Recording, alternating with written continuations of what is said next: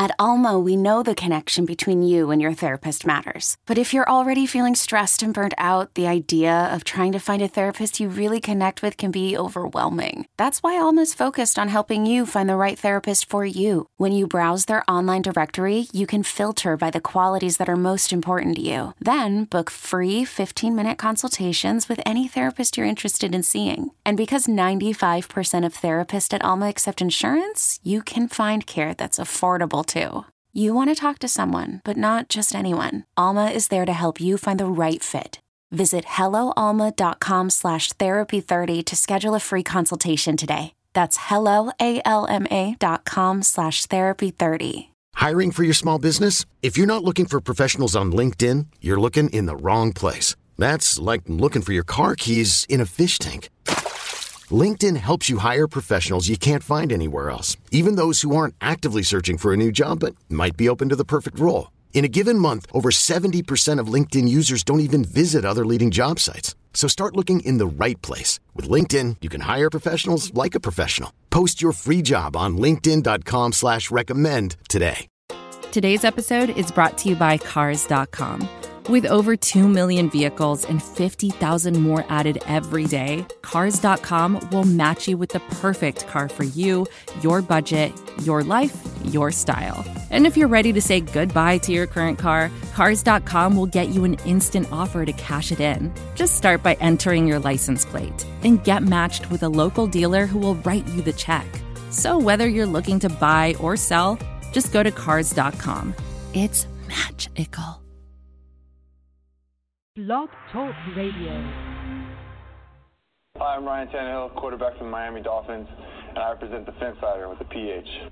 Third down and five. At the Washington 22-yard line, Jim Mandich has come in, replacing Marv Fleming at tight end. And Twilley and Warfield split off the near side. The Dolphins haven't used any of their timeouts. Clock moving with 33 seconds. Griese drops to throw. He sets up. He is firing in the corner. Mandich.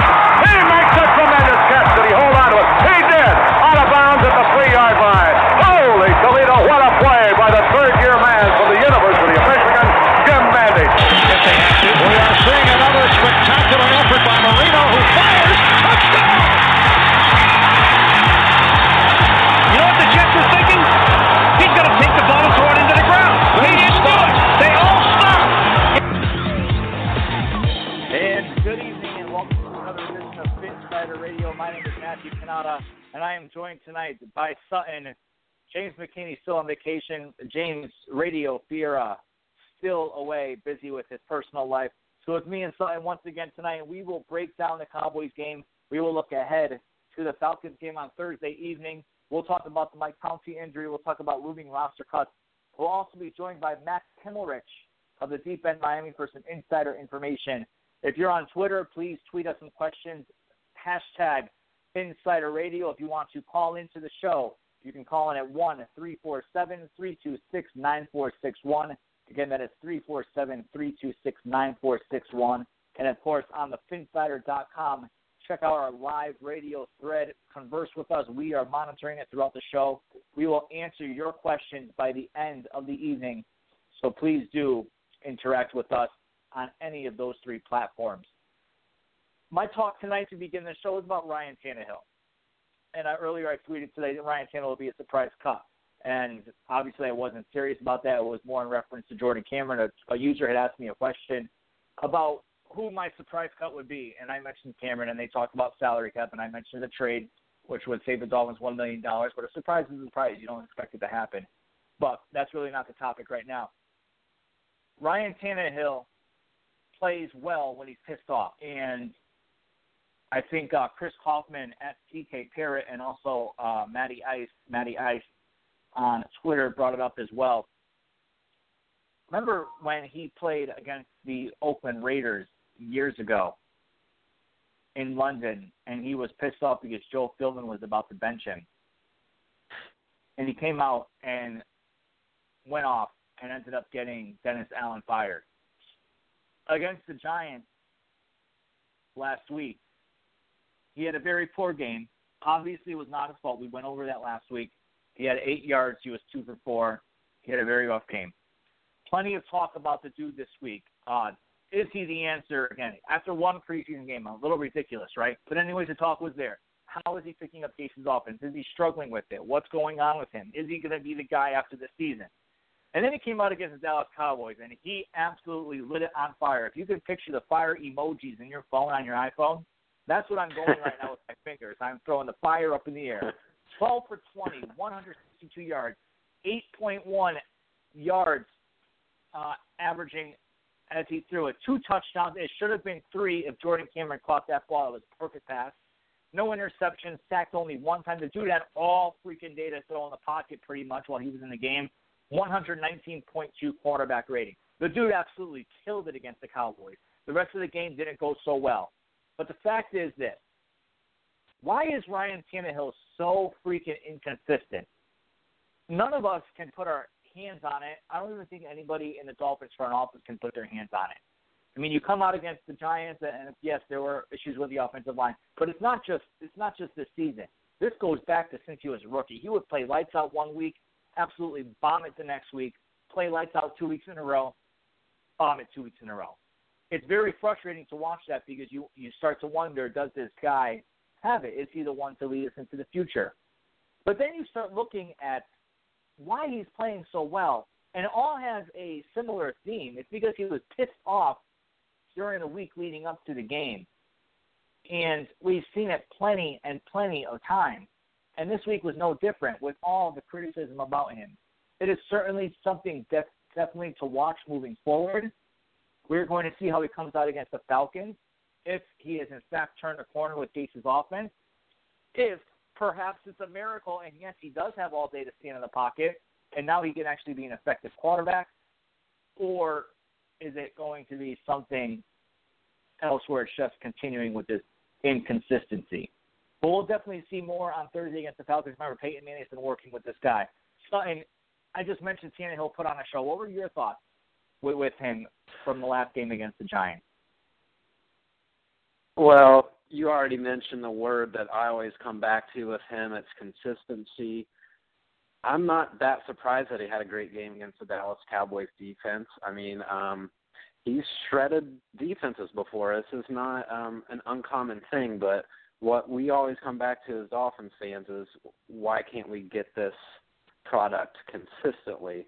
Um, in that particular game, even four of the eight incompletions that he had were were catchable passes. So if you just give him two of the four, then you're looking at 14 out of 20. So that's a 70% completion rate. We're looking at about a buck 75 and two touchdowns in the first half. That's that's pretty solid. And what I want to see him and kind of what I think you were alluding to with Tannehill is he's always been even in press conferences um, during the game has always been pretty stoic and um, emotionless and kind of robotic. And what I'm hoping is that his newfound freedoms at the line of scrimmage are going to kind of open him up in terms of uh, how he reads a defense before going into a play. And hopefully that freedom kind of brings him out of his shell, so to speak. I feel like he's been in a shell. And I'm hoping he can break out and do this consistently. That's what we all want. We want to be able to see this consistent product going forward. I liked having the nice blend of runs and passes there. He did a, a few of those things, and he looked poised in the pocket, and he looked good. I mean, you, I mean, you already said that MC Money. He looked good, and I hope that uh, uh, having this freedom at the line of scrimmage again plays that chip on his shoulder that maybe he feels that he was restricted um, during his development, and hopefully he takes this newfound freedom and and learns how to step on somebody's throat. And let me elaborate just a little bit. Um, working with Peyton Manning, he was one of the masters looking at a defense and and seeing where the weakness was and how to attack that at the best possible way. And what I'm hoping is that Ryan Tannehill can identify a mismatch. Maybe it's somebody that just got hobbled up uh, on the play before. You know, maybe he got rolled up on. He's just kind of limping around a little bit. I want him to be able to see a detail like that, manipulate the line of scrimmage to get a one-on-one matchup against that defender and take advantage of it. I mean, that's what I'm looking for. I'm looking for him to to start being aggressive at the line of scrimmage, um, and to show defenses like, look, if uh, you show me some vanilla and stuff, I'm going to shred you. You better better bring your A game because um, I ha- I have some things in my arsenal that I haven't had before, and uh, I, I just hope it works out in our benefit. But we'll we'll we'll see a lot more going into next week, uh, gauging the consistency of that. No, you're absolutely right, and you touched on the emotion of of Tannehill, and you saw him coming off the sideline, coming off the field. He was talking to his to his guys, and we have seen in the past where Tannehill had, had kind of come off the field and went to his own little corner, sat on a knee, and kind of did his own thing. It is good to see him being the leader on the offensive side of the ball. Adam Gase is directly responsible for that. Adam Gase has enabled Ryan Tannehill. Adam Gase has allowed Ryan Tannehill to run meetings. Adam Gase has allowed Ryan Tannehill to talk to his receivers in the wide receiver room. Adam Gase has allowed Ryan Tannehill to have a voice. Adam Gase has allowed Ryan Tannehill to have confidence that his head coach has faith in him. Adam Gase has allowed Ryan Tannehill to be the quarterback that Ryan Tannehill has always wanted to be coming out of Texas A&M. Adam Gase has allowed Ryan Tannehill to audible at the line of scrimmage. We saw it against the Cowboys. Adam Gase is allowing Ryan Tannehill to finally take that next step and to stop being babied like a little you know what. All coming back to Adam Gase. Whether you like Ryan Tannehill or not, there is no denying that even last week when he didn't play well, it was a different Ryan Tannehill. We saw it. And I think we're going to continue to see it. Will he get back to the to the past where he becomes that quiet person? I don't know. I don't think anybody knows. Because if you're not a natural born leader, it's very, very hard to coach it and teach it. If you are a natural leader, but have somehow been constrained in what you say and what you do, then it's easy for that person to come out of their shell as long as they know the people behind them have faith. We all have may have been in situations where we don't have the faith of the person above us, of our superior. And we know we kind of go into a little hole. And that just might be what is happening to Ryan Tannehill. But Ryan Tannehill isn't being helped out by every player on a team. Jordan Cameron, Dion Sims, they are not doing anything special right now. They are just another guy. In other words, they're a jag. Jordan Cameron has dropped passes all over the place. Dion Sims is dropping passes all over the place. Thomas Duarte, the rookie draft pick, who was hardly ever blocked in college, has now been moved to a blocking tight end and is struggling. Listen, the tight ends are an important part of Adam Gase's offense. It's one of the reasons why they kept Jordan Cameron at his high salary. And now he's not producing. Ryan Tannehill threw a pass directly at Jordan Cameron's hands in the end zone against the Dallas Cowboys. That ball fell right off Jordan Cameron's hand. People wonder why Tannehill doesn't look at Jordan Cameron. Perhaps that this is a common occurrence in practice where Cameron drops the football. Perhaps Jordan Cameron can't be trusted with Tannehill throwing him the ball. That's why Tannehill always goes to Jarvis Landry because Tannehill has faith in Jarvis Landry. But here's where it gets a little more interesting. He moved away from Landry against the Cowboys, and his new favorite target, none other than Kenny Stills. And Kenny Stills absolutely lit that up against the Cowboys. Okay? He had three receptions, 71 yards on three receptions, 23.7 yards per reception, two touchdowns along at 55, and guess what? Four targets, three receptions. Kenny Stills, Sutton, tell me where Stills came from. Oh my gosh, that was a blessing in disguise, wasn't it? We've, I think, been a little worried about him uh, going into the season, wondering how that whole uh, Kenny Stills, Leonte Carroo competition was going to shake out. But man, that uh, just seeing that deep play, that that kind of relieved a little bit of my tension uh, after that first game and seeing how the offense is struggling. Uh, to see Stills get that 55-yard pass, and man, if uh, we could have timed it up just a split second earlier, I think he could have been able to turn the turn it upfield and take it into the house. But um, a great play nonetheless. And you know, obviously had the two touchdowns in the red zone, and he actually had a third target in the red zone that was pretty well defended. But Tannehill's looking his way in the red zone, so you gotta like um, the confidence that Tannehill has in Still's ability to get separation um, in the red zone because I think that was one thing we didn't really expect from Kenny Stills going forward. I think uh, most of us would have expected him to be, uh, you know, between the 20 yard line and the 20 yard line kind of guy, maybe get a, a splash big play. Um, but he was targeted in the red zone, so you gotta you gotta like that going into uh, uh, the third preseason game. But going back to Jordan Cameron, like you said, MC Money, um, little not not real sure about what to expect with the entire tight end group, to be honest with you. And we don't have any tight end going into contract next year. Because think about the volatility of that group. Um, it could be a complete roster turnover, or somebody you know seizes an opportunity and shows that they need to stay. Um, Jordan Cameron, I last year I think we can all agree that he was in line blocking too much, and it's definitely not in his wheelhouse.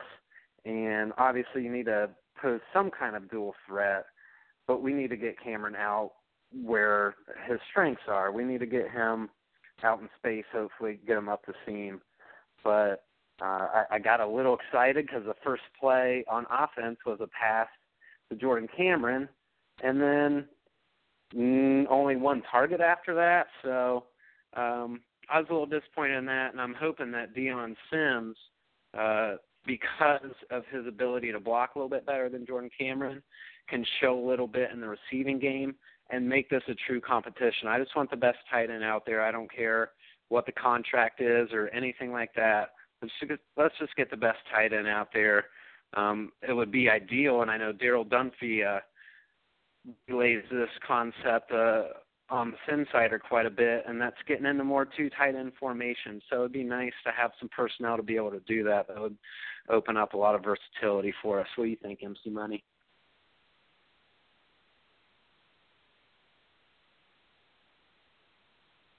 Oh, MC Money is taking some calls right now. We are slammed right now with live callers. Um, let's go ahead and transition into the offensive line. We had mentioned that Jordan Cameron um, was kind of weak at blocking, and because of the uh, deficit to offensive line last year, we were having to resort to holding in a tight end that's not effective at blocking just to try to neutralize what was going on um, in the trenches there. So that was a little disappointing, obviously. Um, we've seen Laremy Tunsil and Jermon Bushrod – Bushrod, Bushrod, Bushrod. I'm going to talk about Bushrod, and I know you guys all love me talking about Bushrod. And uh, he was a little shaky in that second game, but I think he's starting to get the hang of it. Mind you, he was a left tackle, um, transitioning to right guard this late Listen in the stage of his career. I'm real quick, Sutton. Sutton, I'm sure. going to jump in real quick on Bushrod. Remember I Absolutely. said on the last week's episode that uh, Bushrod should be the starting right guard. Yeah. And, and guess what happened against the Cowboys? You got your wish. He was a starting right guard. I mean, do you think Adam Gase listens to our show and, and kind of takes our advice here? Um, I, if he's uh, any sort of intelligence, he would mine over the just nuggets of wisdom we're dropping on a regular basis. I mean, I think it's, I think it's quite possible. Adam, if you're listening, we appreciate you taking our advice. We will be talking a little more about what you can do against the Falcons, so please do listen. So, and I'm going to hold you up here. I know you were talking about Jordan Cameron. I was taking some calls, screening some calls, and we were talking about the Yep. tight ends, and that kind of transitions us into this caller that's on hold right now. But I'm going to bring in Max Himmelrich um, first from the Deep End Miami. Uh, Max, welcome to the Phinsider Radio. Uh, Max, the deependmiami.com uh, here to talk to us tonight about some insider stuff. Max, welcome. How's it going? It's going fantastic. So, Max, here's what we're going to do. I have a caller on hold right now. He wants to talk about the draft for next year. I mean, the dude's already tanking this season, giving up. He's just throwing in the towel. Uh, Dolphins fan for life. That's the name he gave us. I'm gonna, I'm going to bring him on, um, and I'm going to help, let you answer this question before we get into your segment. Okay? Okay, sounds good. All right. Dolphins fan for life, you are on the air. Please don't be drunk. Um, ask us your question. no, please be not drunk. drunk.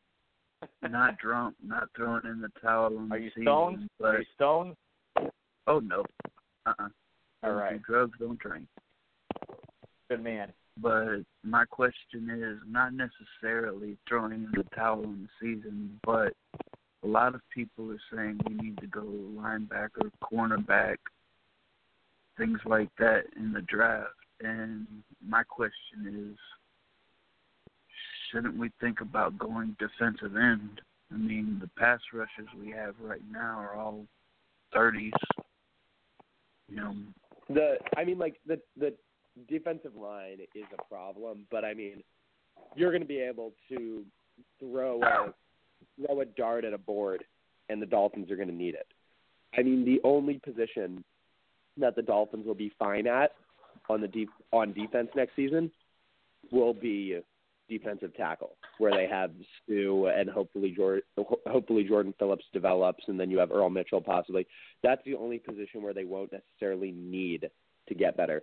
They're going to need to get better at defensive end. They're going to need to get better at all three linebacker spots. They're going to ne- need to get better at safety opposite Reshad Jones. They're going to probably need three new cornerbacks. It's it's a two year rebuild on defense. This year, the defense will not be competitive. It won't. You just won't be able to compete with the defense this year. Next season, you'll be able to compete with the defense. You know, the defense will have good week. There'll be improvement, and then hopefully by 2018, the defense is at a point where it's good. And the the balancing act is how do you keep the offense good for that long? You know, how do you keep the personnel there based on the way the NFL is structured with rookie wage scale contracts? You've got to try as long as you can to keep these young guys and get good around them. That's what Seattle did when they won the Super Bowl. They had all these guys on their rookie deals, specifically Russell Wilson for 900 some thousand. And that's how you win Super Bowls and that's how you make a difference now. You know, the Dolphins have a lot of guys. Specifically when you look at Miami right now, the thing that jumps out at you is the receiving corps and how cheap it is. You have DeVante Parker and Kenny Stills on rookie DeVante Parker, Kenny Stills and Jarvis Landry all on rookie deals. I mean, that's that's value. And then you look at the offensive line, you've got Laremy Tunsil on a rookie deal. You're going to have Branden Albert walking after next season. And then it's how how do you get youth there? You've still got Ja'Wuan James on his rookie deal, but not for long, and he's not exactly shown himself to be a difference maker. So it's really going to be next off season about who helps you get better the fastest, who's an instant impact guy. You know, they're not going to be able to take developmental players. The offense, the offense is in good shape. They just really need to make sure that the defense gets itself squared away, and it's going to take two years. Very, good points, Max. Uh, Dolphins fan for life. Thank you for calling. We certainly appreciate it. Please give us a call next week. Um, it is it is very early to be talking about the draft, but you're absolutely right. With a focus on offense this year, a focus on defense next year, it seems that's the way it's going to go. But thank you for taking that call for us. So we wanted to get you in on the show. Um, Max, what do you have for us? I mean, they're coming off a thrashing against the Dallas Cowboys, uh, 41 to 14, but we know that that's mainly backups after after beating the Giants the week before. Um, should the Dolphins be concerned? We saw Ryan Tannehill absolutely light it up against the Cowboys. We saw Matt Moore get concussed. We saw Kenny Stills go off. We saw the tight ends just freaking fall apart. Um, general thoughts right now coming out of Miami. My, my thought watching the team right now is it's kind of like if you have, if someone tells you something's going to be awful. You know, if they tell you it's going to be bad, they tell you it's going to be bad. You think you're mentally prepared for it until you see it. You know, it's almost like going to the doctor when you're a kid and getting a shot. You know, you go in, you're thinking like, oh, it's not going to be that that bad. Then when you see the needle, that's when it's tough. You know, that's what it's like right now. We all all off season we said, you know, secondary is going to be bad. Linebackers are hopefully average. Defensive line hopefully borders on good. Well, the defensive line borders on average. The linebackers are well below average, and I don't even know what secondary we're watching. I mean, the team needs needs something because this is a defense that the way you're looking at it now, like the Cowboys are the worst possible team for the Dolphins to play against right now. They're strong at the line of scrimmage. They use exotic blitz packages from Rod Marinelli. They have they have everything going for them to beat a team like the Dolphins. The Falcons will be a much more even match. But the problem is, if you're Miami, you can't say, oh, it was just Dallas because you go to Seattle week one. Week four, you have the Bengals. You have the Steelers. All these are physical football teams. The Steelers a little bit less so now. The Titans are building a physical team on offense. You look at what Dallas did. Do you really want DeMarco Murray and Derrick Henry facing this defense? I mean, gee, the Dolphins are going to get the Dolphins could get decimated on defense this season, and the offense could rank in the top ten, and they could still go six and ten. I mean, it's going to be a weird, weird season. it always is, Max. You know that. You've been a Dolphins no, fan it, for a little no, bit. It really, it's always because like Dolphins fans have grown accustomed to like perfect mediocrity, like or like just just a smidge below it. But right. now, like weird because you're like, okay, one side of the ball is working, and what's going on on the other? And like, yeah, it's just so like remember when the Dolphins defense had, you know, Vontae Davis and Sean Smith and Randy Starks and Paul Soliai, and they were like allowing 17 points a game, but still going seven to nine. Like yep. that's like rever- we're going to reverse things this season. That's it's going to be the opposite of those years. I, I can see that. I mean, we're just so we've been so inconsistent in so many different ways going through the years. I mean, even uh, if we have a distorted offense versus defense sort of thing, then within that, we also have a distorted pass offense versus a run offense, or a really distorted pass defense versus a run. Well, defense. like in the modern NFL, like if you can have a 65-35 split in production, like that's like not optimal, but you can get away with it. I mean, mm-hmm. especially with what Adam Gase does, you can get away. Like I'm not worried about running back. I like it, the, the the biggest concern is Kenyon Drake's hamstring, but other than that, I mean, like I'm not that. Speaking of Kenyon Drake, back. speaking of Kenyon Drake, Drake, real quick, he just tweeted, uh, "Yawn." That dude, him and Salguero have been subtweeting left and right all day long today. It's actually kind of fun to watch. Well, watch. I love that Kenyon Drake. Kenyon, Kenyon Drake just goes at Matt. Do you know how to say anything other than "bruh"? Like, is there No, anything I- else I in your vocabulary? Well, I write "bruh" like, when I don't have my Matt, like, they typing on taught, like- phone, because usually I would do the fire emojis. Right. I feel like Jake, Jake, Jake, and I like taught you like one or two words. Be like, Matt, this is what all the hip kids are saying, and like in 30 years, you're still gonna be like, your daughter, your daughter's gonna be like, Dad, can I have some money? You're gonna be like, Bruh. But, but Yeah, yeah, Kenyon right. is. Yeah, Kenyon is a Kenyon is a funny dude. I got to I got to meet him at training camp. He's just like, you know, some of the players try to pretend like the media's not there, and I like that Kenyon's got a little bit of attitude. Yeah, I, I do like that. I mean, Chris McCain kind of had that a little bit last year with him uh, tweeting everyone and searching for his name. He has well, gotten Chris better McCain at that. less, no, Kenyon's. I don't think Kenyon's like that. Chris McCain is taking on the little fish. Kenyon Drake is taking on, you know, not taking on, but you know, he he talks smack on Omar, and I guess he's got a little thing going with Mondo now. But like, it it is like with him, like that's how you want it to be because he's not taking shots at like like what Chris McCain does is a little over the top to me. Like I understand why he does it because it's easy for us to sit here and say like, oh, it's a little ridiculous that he's searching his name on Twitter and like responding to people about his performance. But like, if your job was scrutinized by hundreds of thousands of people online, you'd probably answer a tweet on occasion too. But Oh yeah, absolutely. But like a guy like well, I mean, like we do. Like when we write an article and someone tells us it's crap, we'll usually retort, and it's um, it happens to me more often than most because most of it is crap. But it's very it's very interesting to see the media dynamic, especially in Miami, because as we all know, the group of beat writers is just like just like the Stooges sometimes. Like Mondo Mondo's good at what he does. He's obviously like he's a little bit like a Debbie Downer. You have Omar who just is I'm not even going to go into. And then you have like a bunch of other guys. Like Beasley's good. I really liked Abramson, but now Abramson has moved on to politics. And yeah, you know, Grimes is pretty good. Wouldn't you agree? What? What was that? I said I, I said Miko Grimes is pretty good. Wouldn't you agree? Oh my god. Horse Yeah, she's a journalist. She's a journalist. she's a journalist. Remember, she's a journalist. But um, hey Max, Max, I oh, have a quick Jackson, question for. I can't can't forget Barry. Got to show Barry love. Barry Oh, definitely. Max, I have a quick question for you, and you've already kind of alluded to it, talking about Kenyon Drake. But you know, I, I think in order for this offense to go forward, I think we feel at least mildly comfortable with the passing game. But how do you see the running game developing? Because I we're used to a one dimensionality the last couple of years in Miami Dolphins land with a with a play calling. So how do you see the running game hopefully developing into a, a quasi balanced attack? Well, the way the Dolphins' running game is probably going to be utilized, and I really like, we finally saw with Arian Foster in, he was subbed in on almost every third down against Dallas, which is which is good. Mm-hmm. You know, that's how Arian Foster should be used. I've said all along, despite what people said about oh Arian Foster will be the starter, I still think Jay Ajayi plays first and second down for you, and then you sub in Foster on third, and that's how you keep him healthy.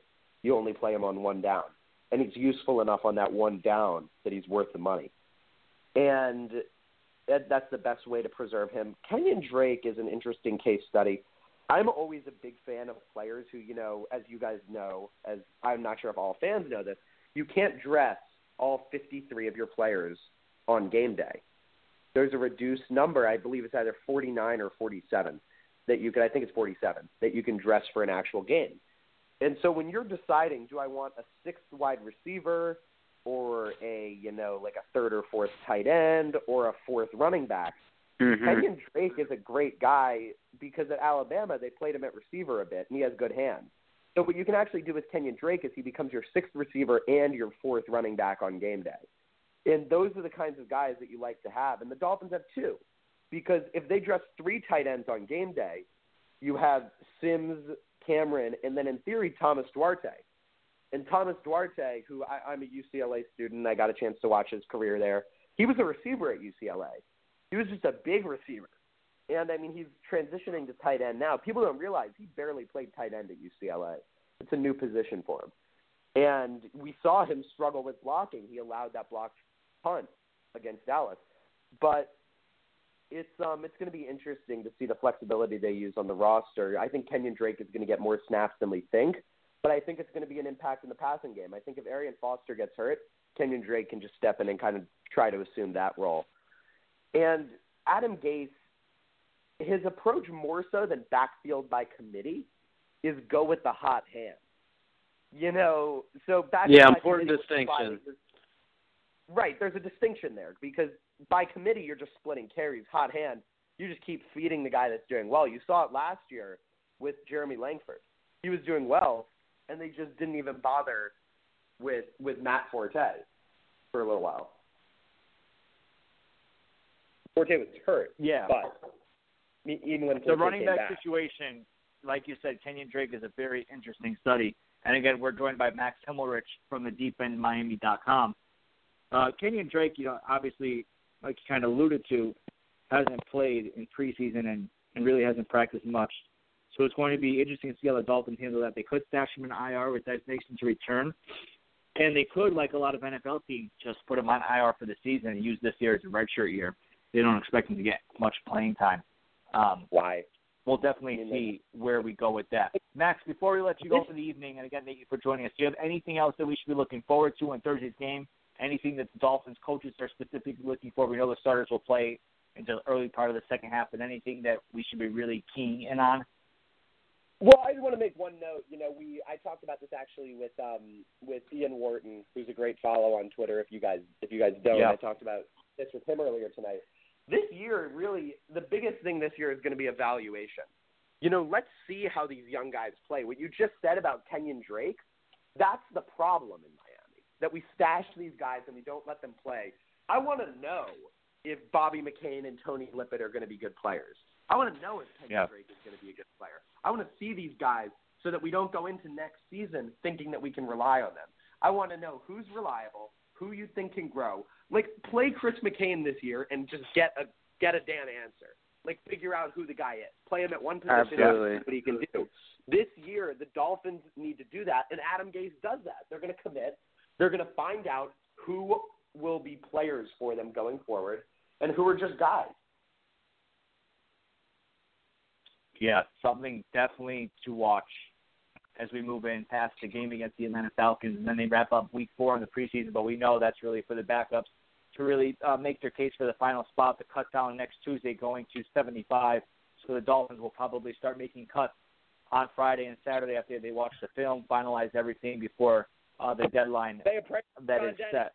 They appraise You know, John hey. John Denny might be in danger. I know that will be very devastating to you, uh, but we will see. Max I don't Himmelrich think from the Denny jersey. Yeah, Thanks, you're, still, Max. you're, still John scream, you're, you're, you're still screaming about John Denny. You'll be kicking and screaming. That's Max Himmelrich from the DeepEndMiami.com. Max, thanks again for joining us tonight. Yeah, of course. Have a good night, guys. Thanks, All right, Max. Take care. All right, that was Max with good information as always. I know his microphone was a little bit low, so hopefully you were able to hear him. Turn your volume up on your speaker. Uh, hopefully, if you're listening to this after Tuesday night, you're not at work and you won't get fired. Uh, Sutton, we're going to jump over to the live thread and answer a bunch of questions, keeping in mind that uh, they play the Falcons. So let's kind of try to tie everything in there. The first question is: um, Should the Dolphins look to a familiar face in an effort to fill the void at center? And that is from Dolphins fan for life. Fins Marine responded back that he thinks uh, he has a valid point, but the fans will watch these next two preseason games first to see what happens with Anthony Steen. Um, you saw and you responded and said we'll be definitely be touching on this subject tonight, and here we are right now. Uh, but you did tell me to pronounce quarterback the right way, otherwise we won't discuss it. So I'm going to try to pass pronounce quarterback. Uh, hopefully I said it the right way. Quarterback. Dolphin. All right, shut up. Still talking. We'll, we'll we'll get to it eventually. I will figure it out. Dolphins for life asks, does Steen jumping past Douglas say more about him or less about Douglas has been performing? Okay, and those are really all the questions about Anthony Steen and Mike Pouncey. So, and I know you did some research on Anthony Steen. You got his whole biography. You found out where he lives, uh, what he likes to eat, what his favorite foods are, what size shoe he wears, what color socks he wears, what color underwear he has on. Um, so I know you got tons of information on Anthony Steen. What are you, what are your thoughts? I know the kid has played pretty solid preseason. Someone tweeted the other day was actually kind of funny in quotes. And then remember when uh, something like remember when Mike Pouncey uh, returned to the guard position and, and then end quote and then attributed to Anthony Steen in his Hall of Fame speech. Uh, so I I don't think we're looking at that right now. But you know, what do you got? What do you got on Steen for us? Right. Uh, yeah, Anthony Steen, by the way, doesn't wear underwear. He's in a boxer brief, so let's not be presumptuous here, MC Money. But um, I told you guys that he knows everything about Steen all the way down to the everything. boxers. no, I'm I'm totally mooching off of a NFL.com scouting report, and I'll just kind of read it out loud because uh, Anthony Steen, I had remembered that name, but I couldn't remember, you know, just uh, even what college he went to and and and what he did during his college career, just because I I follow pro football exclusively, don't really watch college football that much. Um, so I'll just kind of read this for you. His strengths are, you know, he's a reliable pass protector. He has a 500 pound bench press, and it shows. Jars defenders with his punch. Uh, efficient run blocker. Works up to the second level quickly and is agile enough to wall off and seal linebackers and safeties. Uh, dominated LSU's Anthony Johnson. Hardworking and coachable, tough competitor. Um, going into the weaknesses, I think that's fair to consider that too. Uh, it says does not look the part, has a deceptive, dumpy-looking frame with a lot of weight concentrated in his trunk, which I think is a euphemism for being a fat ass or something like that. But anyway, going on can do a better job sustaining at the second level. Not a consistent finisher. Catches a lot, tends to let defenders into his body. Had the smallest hands and shortest arms of any offensive lineman at the combine uh, with a draft projection of round four and round five. But the, Holy the, shit! the I'm falling line. asleep on the scouting report. Damn. Oh, I know. Wasn't that riveting? But anyway, Oh, it it, it gets into him exciting. being a a, a, a, a scrappy, tough guy, um, a Yeah. coachable player. So that's something that we're not used to drafting. We sometimes we just draft for measurables without um, some of the underlying production being there. And Anthony Steen's produced, despite his T-Rex arms, he appears to be producing at a at least moderate enough level to be um, considered to be drafted in, on day three. So I'm kind of excited to see what we have in this guy. And you know, Dolphin Dolphin fan for life. One of his questions on the live thread was about, you know, should we look into Samson Satele? He is still on the free agent market, and you know, should we look into him? We've had some success with uh, just kind of picking him up off the street and getting some production there, but. I'd rather just, you know, yeah, like no. Max alluded I mean, to Adam when Gase- he was Adam talking to, let's see what we have in these young guys. Yeah, Adam Gase said early on uh, that he was going to have a one guy dedicated to being a backup center. It looks like Steen is that guy. He knows all the calls already. It's just a matter of now him going from the twos to the ones. Um, he, he's played in the position all preseason long. Jamil Douglas is behind him at center.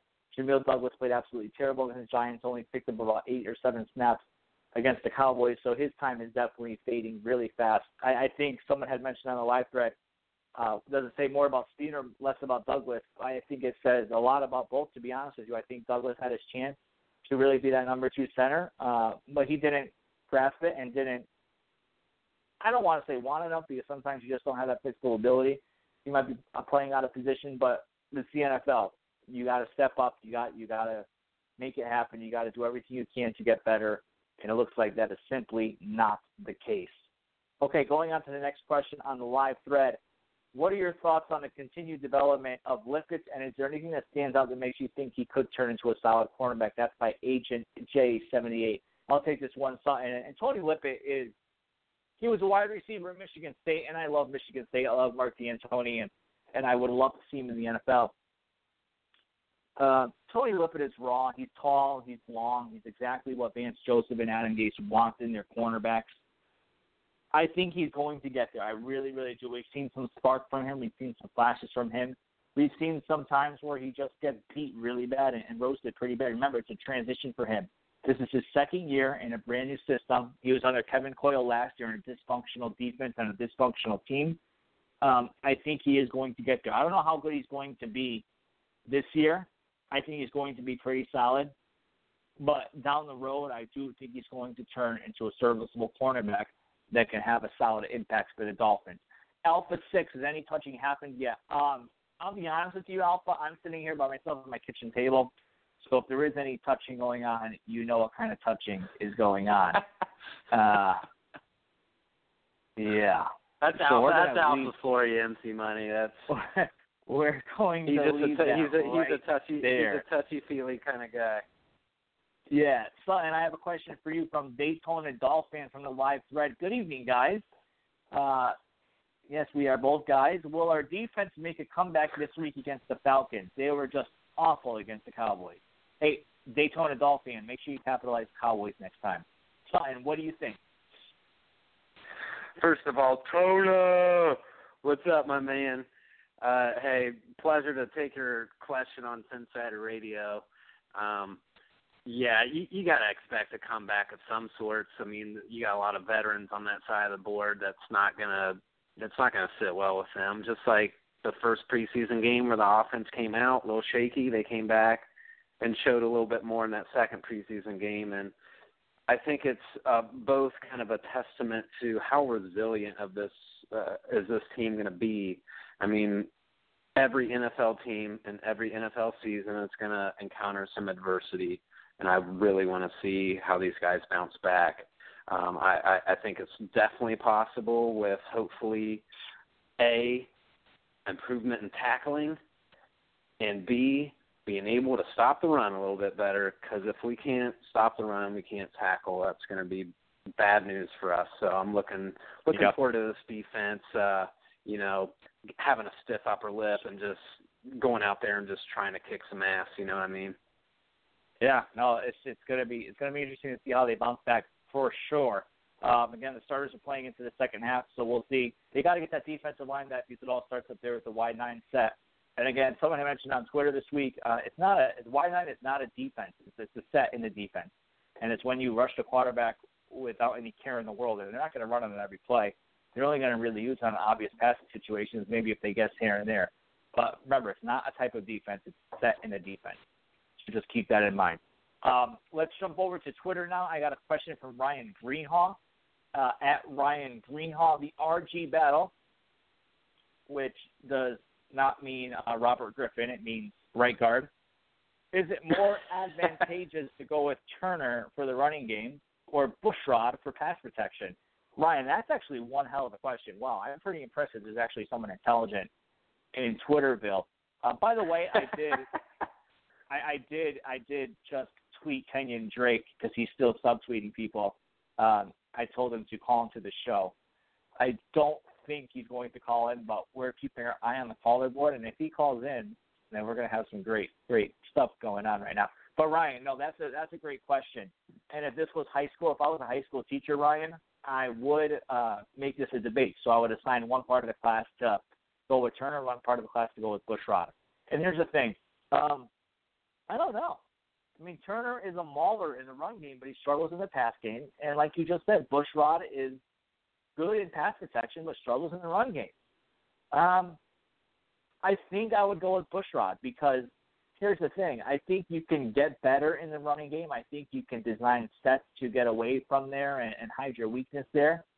Um, I don't think you can really hide the weakness with Turner there uh, because when it comes down to passing in the game because you're behind or you're trying to get that first down, um, you you can't really hide anything. I mean, you have Tannehill roll out, but you can only have him roll out so many times. And if you're having Turner at right guard, you're not really having him roll out to the right. You're having him roll out to the left, unless you design a play where you're shifting your offensive line towards the left and have Tannehill roll out to the right. But you can already see how complicated that's getting. So I, I'm going to say with Bushrod, I, I like the way he's playing. I like that he's a veteran. I like that he knows what he's doing out there.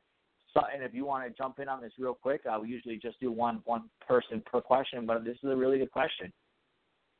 Yeah, it is a good question. And I'll actually, uh, we don't disagree very often, MC Money, but if I'm valuing a guard based on whether they're a good run blocker or a good pass blocker, um, I'm going with a run blocker this year. We need to be able to establish the run. We're going to be playing Seattle week one. We can't keep playing games one dimensionally. And if we cannot find a way to run the game, you know, run the ball against Seattle, we're going to be one dimensional again. They're going to pin their ears back, and that's going to be bad news for us. We need to find a way to run the ball. So, assuming that Billy Turner is the better run blocker, and assuming Jermon Bushrod is not as good as a run blocker but better as a pass blocker, I'm going with Billy Turner in that scenario. But I think Bushrod, just in and of himself, has enough. He's going to have enough talent um, and veteran leadership to be able to to kind of close that gap and the and the run blocking aspect of things. I think he's going to be a comparable run blocker with Billy Turner, but also have the better pass blocking. And and so I'm going with Bushrod, and obviously because I want to keep talking about Bushrod. So I, I thought the whole time you were going to go with Turner there, and I don't know if I was just misunderstanding you, but I'm glad you came to my side and realized. Oh no, yeah, yeah, yeah. No, you're you're the right. Hell was that? Turner is a better run blocker, but I, I think Bushrod will still inevitably win a, win the competition. Hey Sutton. Hey Yeah. Sutton. You ever have Mentos? Mentos, Mentos? is pretty freaking good. I'm ha- yeah, the the little candies. I'm having one right now. Um, yes, Anyway. I yes I have. You don't remember okay. the commercial? I just wanted I just wanted to know. I was just curious Yeah, I have. because I just I just put one in my mouth, and I don't want you to think start thinking dirty right there. Let me just check this live thread again, see if there's any more questions. Um, it doesn't look like it. I think we we uh oh well, I just want to say a comment from Agent J78 because it's not a question but a comment about RT17. I think in Dallas he didn't necessarily show how he plays angry, but how he can play if he doesn't get pressure up the middle in the first 1.5 seconds, and has time to actually go through his read. Agent, we did address that earlier. You're absolutely correct. That is certainly a part of it. Alpha Six, yes, people have called in. We had three callers, four callers actually. Two hung up on us because we were getting hit left and right with the with the. Um, maybe you paid a little more attention, Alpha, and weren't doing your own personal things that we really don't want to know about. Uh, you would you would know a lot more that's going on here. All right, so we answered all the questions on a live thread. We answered all the questions on Twitter. Sutton, give me two or three players who you're really looking for on Thursday that you're going to be looking out to stand out. I'm looking at Tony Lippett on the boundary because it it certainly seems. Um, I know Xavier Howard's been activated off the PUP, but it's hard to tell when he's going to get back into action. And I don't think we can rely on a rookie with one week of health essentially um, uh, rather one week of practicing after supposedly being healthy. Um, is he going to be able to uh, start week one? I don't think so. I'm thinking as time ticks on, we're looking more at Tony Lippett. So I want to see, uh, especially if he's faced off against Julio Jones, I want to I want to see that matchup and see if he has any sort of merit in that battle. Um, I'm looking at Kiko Alonso and this goes back to the tackling, but I want to see him. He, he put himself in good positions that second game, but didn't always make the tackle. Um, so I'm hoping he can shore that up because I'm going to feel a lot better about this defense if we have a legit middle linebacker. And then on the offensive side, going back to Laremy Tunsil, I want him to earn this left guard spot outright, stop all this nonsense in the media about whether he's ready or not and all this kind of stuff. Let's just get him in there. That's why we drafted him. Let's get him in there and start pushing some people around. What do you think, MC Money? Good stuff. And I am going to be looking at Anthony Steen. We just talked in length about Steen and Pouncey and how all that works out. And then I'm also going to be taking a look at John Denny. Um, just kidding about John Denny. Max, if you're still listening, have to give a shout out to your boy right there. No, no, but in all seriousness, I'm going to be keeping my eye. I think we see what we have for Laremy Tunsil at left guard. Uh, Kiko Alonso is a little worrisome. I think he will come around once the games start playing. I don't think some certain guys on defense are playing 100% uh, because it is preseason and Kiko's coming off that injury. I think he's still a little hesitant, but I think we do see that spark up once the season comes on. The other guy I'm really looking at is Jermon Bushrod, uh, your favorite dude and my favorite guy. Uh, he's just going to become a fan favorite. I need to buy his jersey this week uh, so I can have it for Thursday, uh, which ain't going to happen because I can't order from China in two days. Uh, but anyways, I just want to see how he does after following up from his game against the Cowboys. Um, I had vouched for him to be the starting right guard, and Adam Gase thankfully listened to this show and took my advice on that. And Adam, keep him in there, please. Let him see how he does again with the ones, and I think you're going to be pleasantly surprised. Turner does provide some nice depth. I think he still has a lot to learn as far as technique goes, but ultimately he may get there when it's his turn to finally uh, step in there for real under a new new coaching staff where he's actually learning something because we all know and MC Money, MC Money. Sorry to interrupt, but you know Bushrod You're not is just sorry. great at. You're not sorry. No, I'm not actually. So you know Bushrod is great at opening up holes oh, and gaps. Jesus Christ. So oh my God. we we we need we need him in there immediately. Yeah. Yeah. he is very good at opening holes, right? Yeah. Oh, jeez. Left, All right, left so and right. those, those are my two guys. Sutton said his two guys. Listen, the Hard Knocks is on again tonight at 10 o'clock p.m. Eastern Standard Time. I hate Jeff Fisher. I can't stand him. I'm, I'm so glad he's not the Dolphins coach. He is as mediocre as you can possibly get. And that is the same exact thing my wife says to me uh, every time you know you know we get that get get something going on there. Uh, but anyways, we'll we'll save that conversation for another time. Uh, enjoy the game on Thursday against the Falcons. Week three, that's about as real as it can get. The Dolphins are game planning for this. They didn't game plan against the Cowboys and Dak Prescott. They didn't game plan against the Giants. They are game planning for the Falcons game, and it's going to be very very interesting to see how that all flows together and how it all works and how the team responds. And then, of course, week four, no one really plays except the backups trying to fight for a roster spot. And then, guess what, boys and girls? It is time for football. And us Dolphins fans will be excited for the first three weeks, and then we'll be going into deep depression when they start the season off 0 3. Am I right? MC Money, how many jars of Kool Aid do you have prepared Jars of Kool-Aid, for the next couple weeks right here. before this regular season starts? I, I need to refill it up for sure. And I was going to go out to the store and buy some more, but Hard Knock starts in eight minutes, so I'm really trying to weigh this. I wish they delivered, but they don't. So, you know, I'm just going to have to wait there for a little bit. But anyways, that's it for Phinsider Radio. I'm Matt Canada. I'm joined by Sutton. We are tag team Dynamite Duo, and we just brought you a show full of all sorts of great ideas, great analysis. We talked about the Cowboys game. We talked about Ryan Tannehill. We talked about Mike Pouncey. We talked about Jordan Cameron. We talked about Laremy Tunsil, Jermon Bushrod.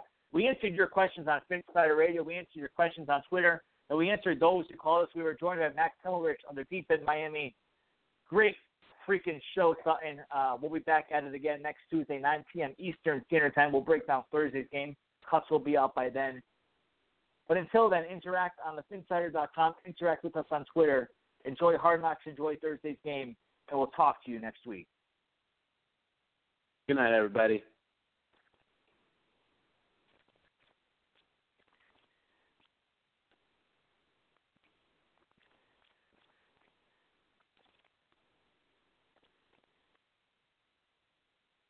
Hey everybody, it's Nilay Patel, editor in chief of The Verge. I host a podcast every week called The Vergecast with my friends Paul Miller and Dieter Bohn. We've got a rotating cast of characters from our entire site, which is about technology, how it impacts culture, and how that is all a big cycle that causes us to have a wide variety of feelings that you can listen to every Friday. We've done over 300 episodes in the six years since The Verge has been around, but you only need to listen to one, the latest one, to get caught up on everything in tech news.